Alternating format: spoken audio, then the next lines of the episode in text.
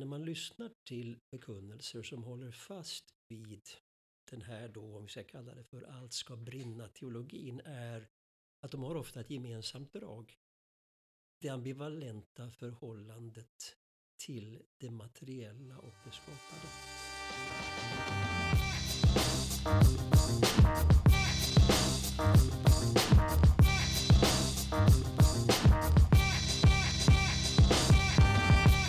Hej och välkomna till Inför söndag. En podd om kyrkåret där vi brottas, tröstas eller provoceras av söndagens texter. För dig som ska predika eller för dig som ska lyssna. Jag heter Tobias Hardin och idag så sitter jag med författaren, pastorn, preses emeritus kanske, för eh, kommuniteten i Bjärka Säby, eh, Peter Halldorf. Du är aktuell med en ny bok, Därför sörjer jorden. Det finns väldigt mycket att säga om dig. Uh, eh, man kan ju berätta hur mycket som helst. Det finns ju anekdoter liksom som cirkulerar runt sådär. Uh, vi ska inte nämna några av dem nu. Uh, men är klimataktivist ett av de här epiteten vi skulle kunna lägga till nu? Det får väl andra välja i så fall. Jag kanske inte ser mig som klimataktivist även om frågorna om klimatförändringarna har engagerat mig mycket, framförallt de senaste två åren. Mm. Det märktes ju verkligen i uh, din Jeremia-bok där.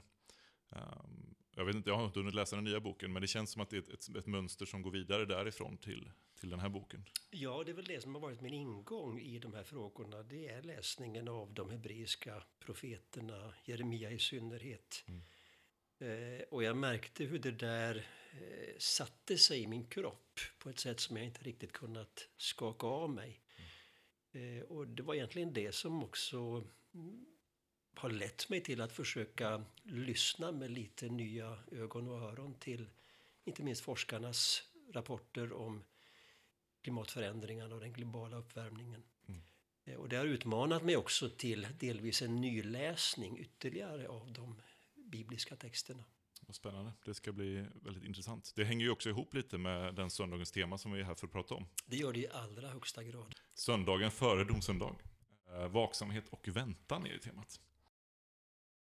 När eh, Johnny Cash en gång hade en dröm, jag vet inte om du har hört det här, så får han för sig att drottning eh, Elisabeth, tror jag det var, den andra drottning Elisabeth den andra, eller någon annan engelsk drottning, kommer till honom i drömmen Eh, och säger till honom att du är som en, eh, en taggbuske som svajar i en stormvind.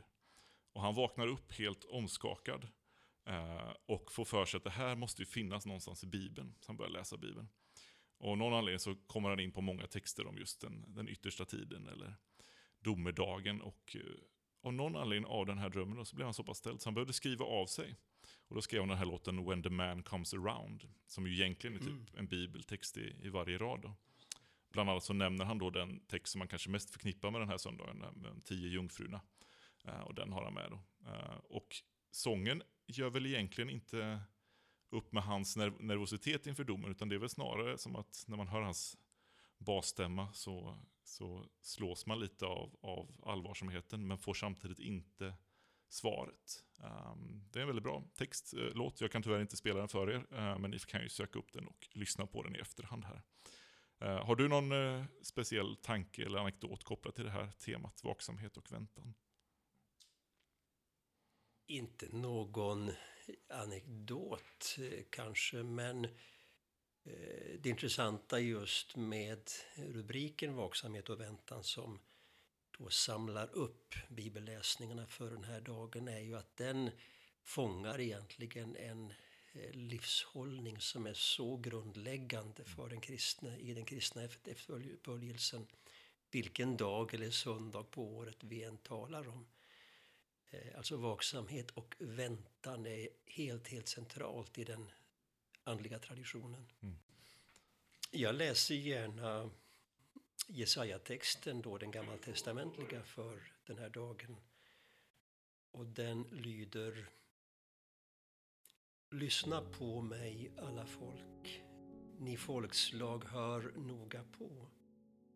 Från mig ska lagen utgå, min rätt ska bli ett ljus för folken. Snabbt nalkas min rättfärdighet, min hjälp är på väg. Med mäktig arm skipar jag rätt bland folken. Fjärran länder väntar på mig. De sätter sitt hopp till min makt. Lyft blicken mot himlen, betrakta jorden därunder. Himlen ska lösas upp som rök, jorden slitas ut som en klädnad och dess invånare dö som flugor. Men min hjälp varar i evighet. Min rättfärdighet går aldrig om intet. Jag läser från Andra Korintierbrevet kapitel 13. Undersök själva om ni har tro. Pröva er själva. Märker ni inte att Kristus Jesus finns hos er? Eller är det så att ni inte består provet? Jag hoppas att ni ska inse att jag för min del har bestått det. Jag ber till Gud att ni inte ska göra något som är ont. Inte för att jag ska visa mig hålla måttet, utan för att ni ska göra det som är gott. Sedan får det gärna se ut som om jag inte höll måttet. Jag kan inte skada sanningen, bara främja den. Jag glädjer mig när jag själv är svag och ni är starka. Och just det ber jag om, att ni ska bli allt mer felfria. Jag läser också evangelietexten från Lukas kapitel 12. Jesus sa, fäst upp era kläder och håll lamporna brinnande. Var som tjänare som väntar på att deras herre ska komma hem från ett bröllop, så att de genast kan öppna när han kommer och bultar på porten. Saliga de tjänarna, eftersom deras herre finner dem vakna när han kommer. Sannerligen, han ska fästa upp sina kläder och låta dem lägga sig till bords och själv gå och passa upp på dem. Om han så kommer vid midnatt eller ännu senare. Saliga är de tjänarna när han finner dem beredda. Ni förstår väl att om husägaren visste när tjuven kom så skulle han hindra honom från att bryta sig in i huset. Var beredda också ni, ty när ni minst väntar det, då kommer Människosonen. Ja, när vi lyssnar till eh, den gammaltestamentliga läsningen här så slås man ju av uttrycket att jorden ska slitas ut Mm. som en klädnad. Precis, det är ju ett bibelord som skulle kunna missbrukas. Det skulle det kunna göra och samtidigt är det ju något av det som vi upplever idag när jorden är döende av förslitning under människans klimatvandalism. Alltså något av detta går ju faktiskt i uppfyllelse inför våra ögon idag. Eh, och det utmanar oss ju att fråga oss själva vilken livshållning och hur reagerar vi eh, på det? Precis. När, eh, jag vet inte om du får hem den här lilla tidskriften Flamman som kommer ibland. Det är ju en man som jag glömt namnet på, vi behöver inte nämna hans namn. Men där är så tar de ofta liknande bibelcitat och använder som stöd för att men vi behöver inte ta hand om jorden för att den kommer ju ändå förgås. Då. Och även om det skulle vara så så brukar jag alltid tänka, men, men när har vi fått det uppdraget från Gud att, att slita ut en skapelse som han har skapat god från början? Liksom. Tvärtom så får vi uppdraget att, att vårda den. Så, men, men samtidigt så finns det ju en spänning i texterna, att, att se och göra allting nytt. Och vi som människor har väl en erfarenhet, antar jag, um, många av oss, att vi inte kan ställa världen till rätta helt och hållet. Att vår, vår synd eller ofullkomlighet ändå kommer i vägen för oss. Så någonstans måste Gud göra resten. Eh, och där någonstans blir jag lite förvirrad eh, och tappar ibland eh, lite teologiskt hopp. För att antingen så är det ju så att Gud gör allt jobbet och då ska vi bara sitta tillbaka och slappna av. Det kanske vi inte ska. Men, men det, det är ett missbruk av den tanken. då. Eller så är det så att vi måste göra allt jobbet och då känns det ganska kört. Och jag, jag liksom pendlar däremellan. Kan du hjälpa mig lite där? Ja, men det här väcker ju frågan och när vi lyssnar till texterna inför den här söndagen. Hur ska man se på den himmel och jord ska brinna teologi? Mm. Som ju har färgat betydande delar av evangelisk, pietistisk, reformert kristenhet. De senaste 200 åren skulle man nog kunna säga. Som är i stort sett frånvarande i den tappningen i den tidiga kyrkan. Och det är ju en förkunnelse som då, precis som du säger, gärna knyter an till de här väldigt drastiska orden. Ja, till exempel Jesu ord om att himmel och jord ska förgå. Mm. som inte sällan mynnar ut i en apokalyptiskt färgad förkunnelse om jordens snara undergång när de trogna ska räddas undan katastrofen. Det som har slagit mig är när man lyssnar till förkunnelser som håller fast vid den här då, om vi ska kalla det för allt ska brinna-teologin, är att de har ofta ett gemensamt drag. Det ambivalenta förhållandet till det materiella och det skapade. Mm. Och synar man då det hela lite närmare så framträder en kristologi, det vill säga ett sätt att tänka på och tala om Jesus Kristus som befinner sig på ett sluttande plan.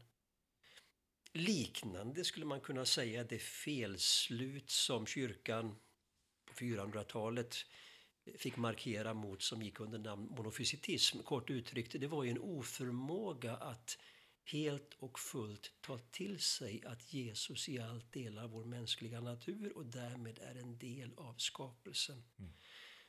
Och jag tror att det är dit vi alltid måste återvända eh, när vi möter texter som vi tycker är svåra. Och vi ska komma ihåg att profeterna använder ju väldigt hög grad ett poetiskt språk. Mm. Alltså vi måste återvända till inkarnationen som är vår orienteringspunkt. Och inte minst här när vi talar om detta så, så är det den som kan hjälpa oss att hitta en väg mellan ytterligheter. Mm. Och då kan man kalla den ena ytterligheten för dualism. Dualismen som då skapar en åtskillnad mellan skapare och skapelse. Ibland så skarp att det skapade förminskas, världen föraktas och vi bara väntar på undergången. Och den andra ytterligheten blir ju då panteismen som, som suddar ut gränsen mellan skapare och skapelse så att eh, det skapade dyrkas. Så det här är ju en fråga som jag tror är viktig för oss att, att eh, reflektera över. Och när jag tar upp de här sakerna så märker jag att den här, om jag kallar det då lite vanvördigt, himmel och jord ska brinna-teologin, den sitter väldigt djupt hos många kristna eh, Kanske framförallt i de lite äldre generationerna. Mm.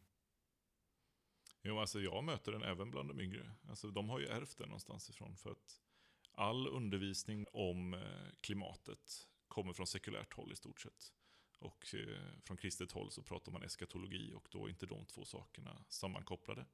Men frågorna eh, numera eh, på bibelskolan där jag jobbar till exempel eh, börjar ju mer och mer bli att men hur kan vi lita på att Gud har koll, för det känns inte som att vi går åt rätt håll. Um, lite vad, vad, gör man med, med ja, vad gör man åt det här egentligen? Har du, har du, eh, teologiskt sett så kan vi prata om att Gud har ett hopp och att, att inkarnationen och uppståndelsen ger oss ett, ett trotsigt hopp som man kan välja på något sätt. Alltså jag väljer att hoppas även om eh, media och fakta och annat sådär ser mörkt ut just nu. Att vi, att vi får välja att hoppas även om jag inte känner hoppet. Det är inte bara en känsla. Men en sak som jag funderar på där är, eh, leder inte att hoppas på att Gud ska ställa allt till rätta till passivitet? Hur, hur förenar jag eh, att Gud måste göra jobbet med att jag också måste göra jobbet så att säga. Mm. Och vad är jobbet jag ska göra i, i de här stora frågorna? Ehm, mm. Det är en väldigt bra fråga. Och jag skulle kunna besvara det egentligen i en enda mening det är att gestalta tecken på hopp. Alltså att gestalta tecken på hopp genom att leva och handla på ett annat sätt, på ett sätt så, så att du inte blir en del av problemet, så att du inte eh, vare sig genom passivitet, likgiltighet eller din livsstil späder på ödeläggelsen av vår planet. Eh, det som kan, eh, det, det jag kan möta många gånger när vi talar om det här, det är att vi kan känna en uppgivenhet och reagera ungefär så här, ja men vad gör det för skillnad vad jag gör? Mm. Eh, men det är inte egentligen en kristen fråga och ett kristet perspektiv. Alltså politiken, näringslivet, allt i det här samhället bygger på att vi ska lyckas. Mm. Vi ska lyckas med det som är vårt projekt. Att lyckas är inte intressant för kyrkan. Det är Guds sak. Och här finns ju en, en, en väldigt intressant liknelse som Jesus plockar in just i, talen om, om de stora apokalyptiska talen, alltså om tidens slut. om mannen som kommer och ska summera sitt liv. Och frågan han får är ju inte har du räddat världen och du fått kyrkan att växa? Utan frågan är bara har du gjort det du ska? Mm. Mm. Och det tror jag handlar om att gestalta tecken på hopp. Men när du säger att, att välja hoppet så, så naturligtvis handlar det inte om en sinnesstämning men det måste ändå finnas skäl att göra det. Mm. Och där har vi ju sådana enorma resurser i vår kristna tro och i den kristna traditionen. Och det är de jag tror vi behöver plocka upp idag. Och det här rör ju eskatologin. Det här rör ju de här söndagarna i slutet av, av kyrkåret. Eh, vi behöver plocka upp dem så att kyrkan har ett annat bidrag i det vi nu talar om, klimatkrisen, än att bara upprepa vad forskarna säger, för de är ju ofta profeter i sin egen rätt. Mm. Men vad är kyrkans bidrag? Exakt. Och, och då är de här söndagarna, de är hyperintressanta och, och brännande aktuella. Ibland så är man ju rädd för domen och man hör liksom vad, vad kommer hända mig? Eller vi hade Johnny Cash då som får det här uppvaknandet. Uh, men jag brukar alltid tänka att om, om domedagen aldrig kommer, alltså om, om Gud aldrig dömer världen, då har vi ju inte heller något hopp. Alltså om Gud aldrig kommer gå till rätta med ondskan, förtrycket, miljöförstöringen, eh, sexismen, rasismen, allt det där. Eh, vilket vi alla längtar efter och frågar oss vart håller Gud hus när vi kämpar mot detta. Och samtidigt så vill vi kanske inte ha domedagen då, för att vi vill ju inte att rasismen i mig eller synden i mig ska bli allt fördömd. Eh, men däremot så vill vi att Gud ändå ska på något sätt rensa upp det här. Ehm, så på något sätt har ju kristna inget hopp om vi inte heller tror att Gud ska döma. Då är ju, har vi ju bara en Gud som, som eh, inte bryr sig. Eh, som har en viss distans till skapelsen och säger ja men ni får hålla på som ni vill och jag sitter här och tittar. Och så fortsätter Gud göra det en evighet då. Ehm, men om vi, om vi tar allvar på, på en domedag, alltså att, att domen kommer någon gång där vi faktiskt måste stå till svars, då kan det ju finnas ett hopp ändå, tänker jag. Eh, så att för mig blir det mer och mer så att, att talet om, om domsöndagen och, och domen inte är ett hot. Eh, och det är inte heller de här, men vad kommer hända med din själ? Eh, det är absolut ett problem för mig i min syndabekännelse och någonting jag får handskas med. Som också texterna berör här, att jag ska vara redo. Men, men det ger mig en, också mer och mer en glädje och ett hopp. För att ja, men Gud kommer göra något åt det. Eh, och där kommer väl den här väntan-biten in. Eh, vi får ju ibland, eh, du säger att vi ska vara tecken på hopp då, eller tecken på, på Guds rike kan man ju prata om också. Då. och väldigt ofta ser vi tecken på, på någonting annat i världen. jag tänker när vi ser människor bli skickade till Afghanistan till exempel och vi kämpar emot det och ber för dem och delar nattvarden med dem. Men de, de blir ändå skickade.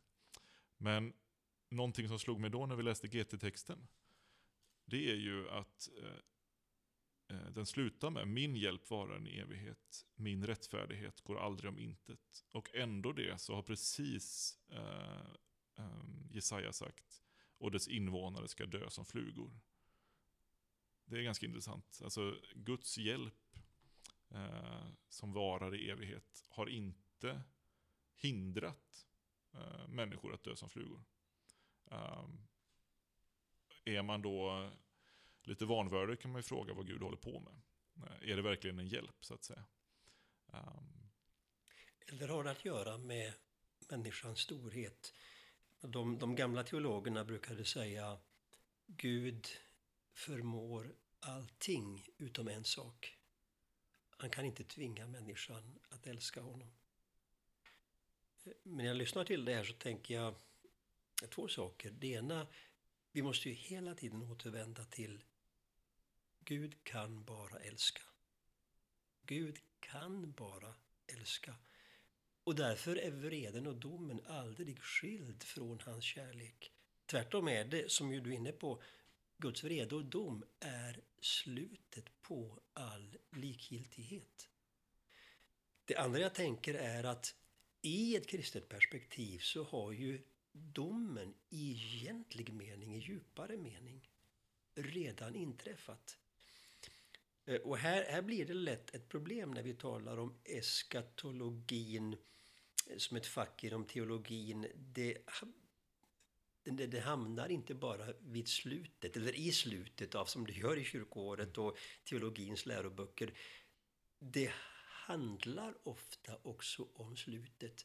Men kristen eskatologi handlar ju egentligen inte om framtiden i, i, i, i verklig mening. Kristen eskatologi utgår från en obestridlig historisk verklighet, uppståndelsen, och förkunnar hur denna, denna verklighet har ett försprång framför allt som vill beröva oss vår framtid.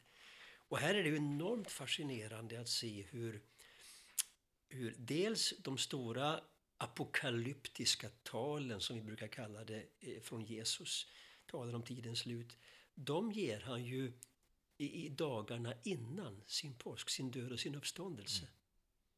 Och sen om man läser uppmärksamt eh, skeendena och händelseförloppet i samband med, med Kristi påsk så är det ju som en beskrivning av tidens slut. Alltså jorden som skakar, mörkret mm. som faller och så vidare. Det, det, är ett apokalyptiskt skeende. Eh, det egentliga slutet för denna tidsålder har redan inträffat. Mm. Eh, och därför, alltså kristendomen börjar med slutet. Och här är det ju väldigt intressant att se hur, också rent pedagogiskt, hur vårt kyrkoår är upplagt. Mm. Så de här söndagarna som kommer i slutet av kyrkoåret, ja de handlar om tidens slut. Och så börjar ett nytt kyrkoår med adventstiden som är julens förberedelsetid. Men de två första söndagarna i advent handlar ju inte ett dugg om julen. Ja, nej, de handlar om slutet. Vi, vi, har först då, jag menar Jesu intåg i Jerusalem första söndagen i advent, en berättelse som ju egentligen historiskt sett hör till palmsöndagen. Mm. Där vi också läser Jesus rider in i Jerusalem och möter sin påsk. Men här placerar kyrkan den berättelsen den första söndagen i kyrkoåret. Den avkodas och blir en berättelse om hur Kristus återkommer som fredskonung för att upprätta sitt rike. Mm. Och så följs det här upp då andra söndagen i advent med, med, med riket som kommer. Och det här tror jag vi skulle eh, uppmärksamma lite mer och, och, och reflektera över vad det innebär. Det är ju så när man har pluggat lite, uh, influerad av Stanley Hauerwas och de här teologerna som pratar om Guds rike mycket, så hör man ju till leda nästan redan nu, men ännu inte. Men, men det är ju precis det det handlar om, att, att Gudsriket kommer inte efter apokalypsen, utan har redan trätt in i världen så att säga. Och du är ju inne på det ofta när du pratar om den åttonde dagen till exempel, och gudstjänstens dag. Liksom. Uh, så det finns ju många spår där som är spännande. Uh, du skriver så här i en debattartikel i Dagen, om jag får citera dig. En relation till skapelsen, präglad av vördnad och förundran, tar sig uttryck i en avhållsamhet som sätter gränser för de egna begären och gör hjärtat mjukt. Vi måste inse att våra handlingar på ett eller annat sätt gör avtryck varje dag.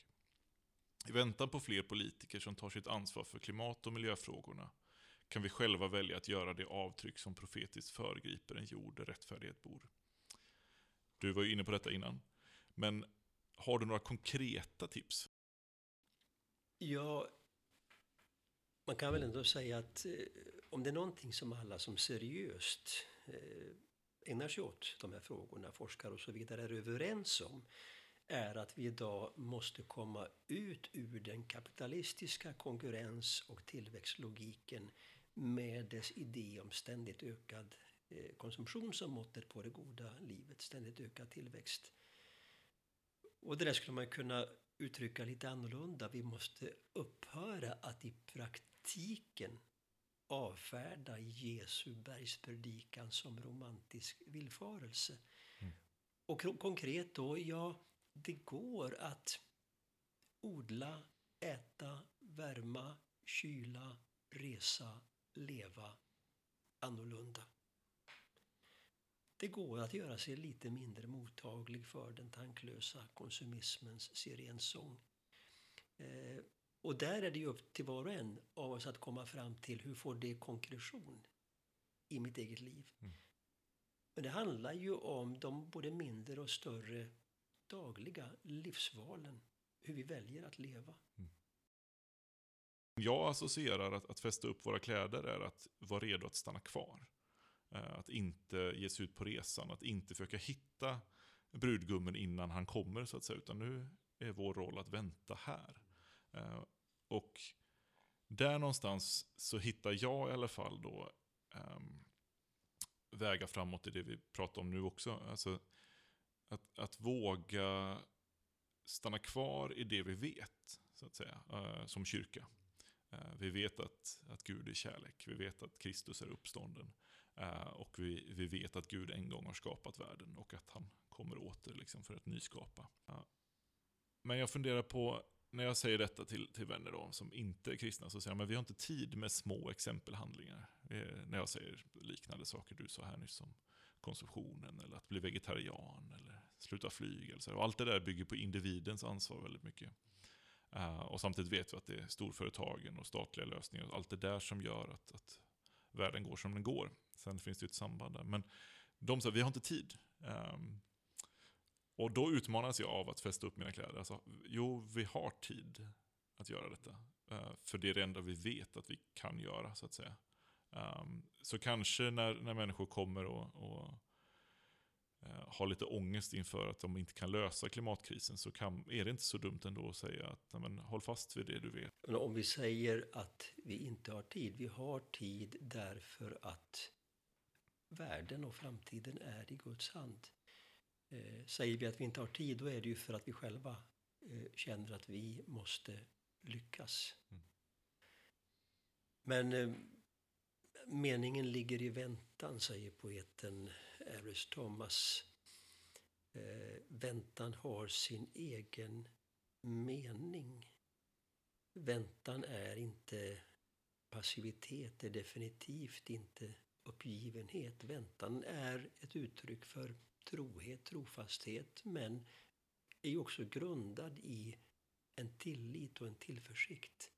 Jag behöver inte ta mitt liv och världen i min hand. Men jag behöver bli rotad. Alltså det här uttrycket kommer ju tillbaka, alltså väntan, att förbli, med så många metaforer i, i Bibeln och evangelierna. Förbli i mig och jag ska förbli i er mm. och så vidare. Och jag tror att det, det är och bör vara ett av de, behöver vara ett av de stora imperativen för oss som kristna och eh, kyrka idag. Att förbli, att våga vänta. Eh, för när vi gör det, då rotar vi oss djupare. Och då kan, vi, då kan vi gestalta tecken på hopp. Och det är som du säger, det är inte vår uppgift att göra det som, som kyrka, att göra det som, som är politikernas och forskarnas uppgift. Utan kyrkans uppgift är ju att teckna visionen av en ny jord och värld och att vara en guide till glädjen i ett enklare liv. Där, när du säger det så, så, får jag ändå association också till att, att, att rota sig, eh, Eh, hänga upp klädnaden. Eh, just det vi var inne på, alltså att, att leva ett enklare liv, att, att börja odla mer mat själv och äta mer närproducerat. Är ju att rota sig än mer i det fysiska, eh, än mer i i mitt, mitt lokala liv. Jag blir ju mer jordisk så att säga, mer materiell, mer kropp. Ju mer jag rotar mig på, alltså rent fysiskt rotar mig på en plats. Och låter den platsen prägla min vardag, vilka frukter jag kan äta eller vilka, eh, vilken typ av, eh, av resa jag åker på eller vart jag åker överhuvudtaget. Eh, och därmed så kanske inte lösningen då, så att säga, eh, för kyrkan, eller kyrkans eh, idé om lösning kanske inte ligger på att peka på ett hopp som, som vissa eh, Vissa tänker att ja, men teknologin kommer lösa eh, klimatkrisen. Snart får vi en teknologi som löser att vi kan plocka ner koldioxiden och bla bla bla. Och det är ju verkligen en stark tro.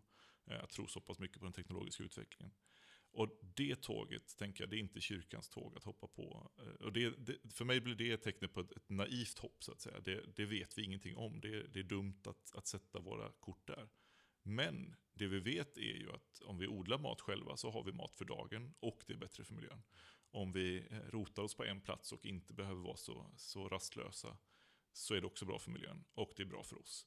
Ehm, så att egentligen så är det djupt mänskliga saker som det handlar om. Ehm, jag blir nästan lite så anarkoprimitivistisk här. Att, ja, men, vi kanske har gått för långt i utvecklingen. Vi kanske liksom behöver ta några steg tillbaka och bli, um, få en vision om landet igen. Uh, så att säga. Ja, visionen om landet och platsen mm tror jag är viktigare än någonsin därför att eh, det är inte meningslösheten som är vår tids stora kris, det är rotlösheten. Eh, och utan en plats, inga rötter, utan rötter, ingen mening. Låt oss eh, fira gudstjänsterna nu den här tiden på året med både förväntan och inte minst förundran över de hisnande perspektiv som bibeltexterna låter oss ana.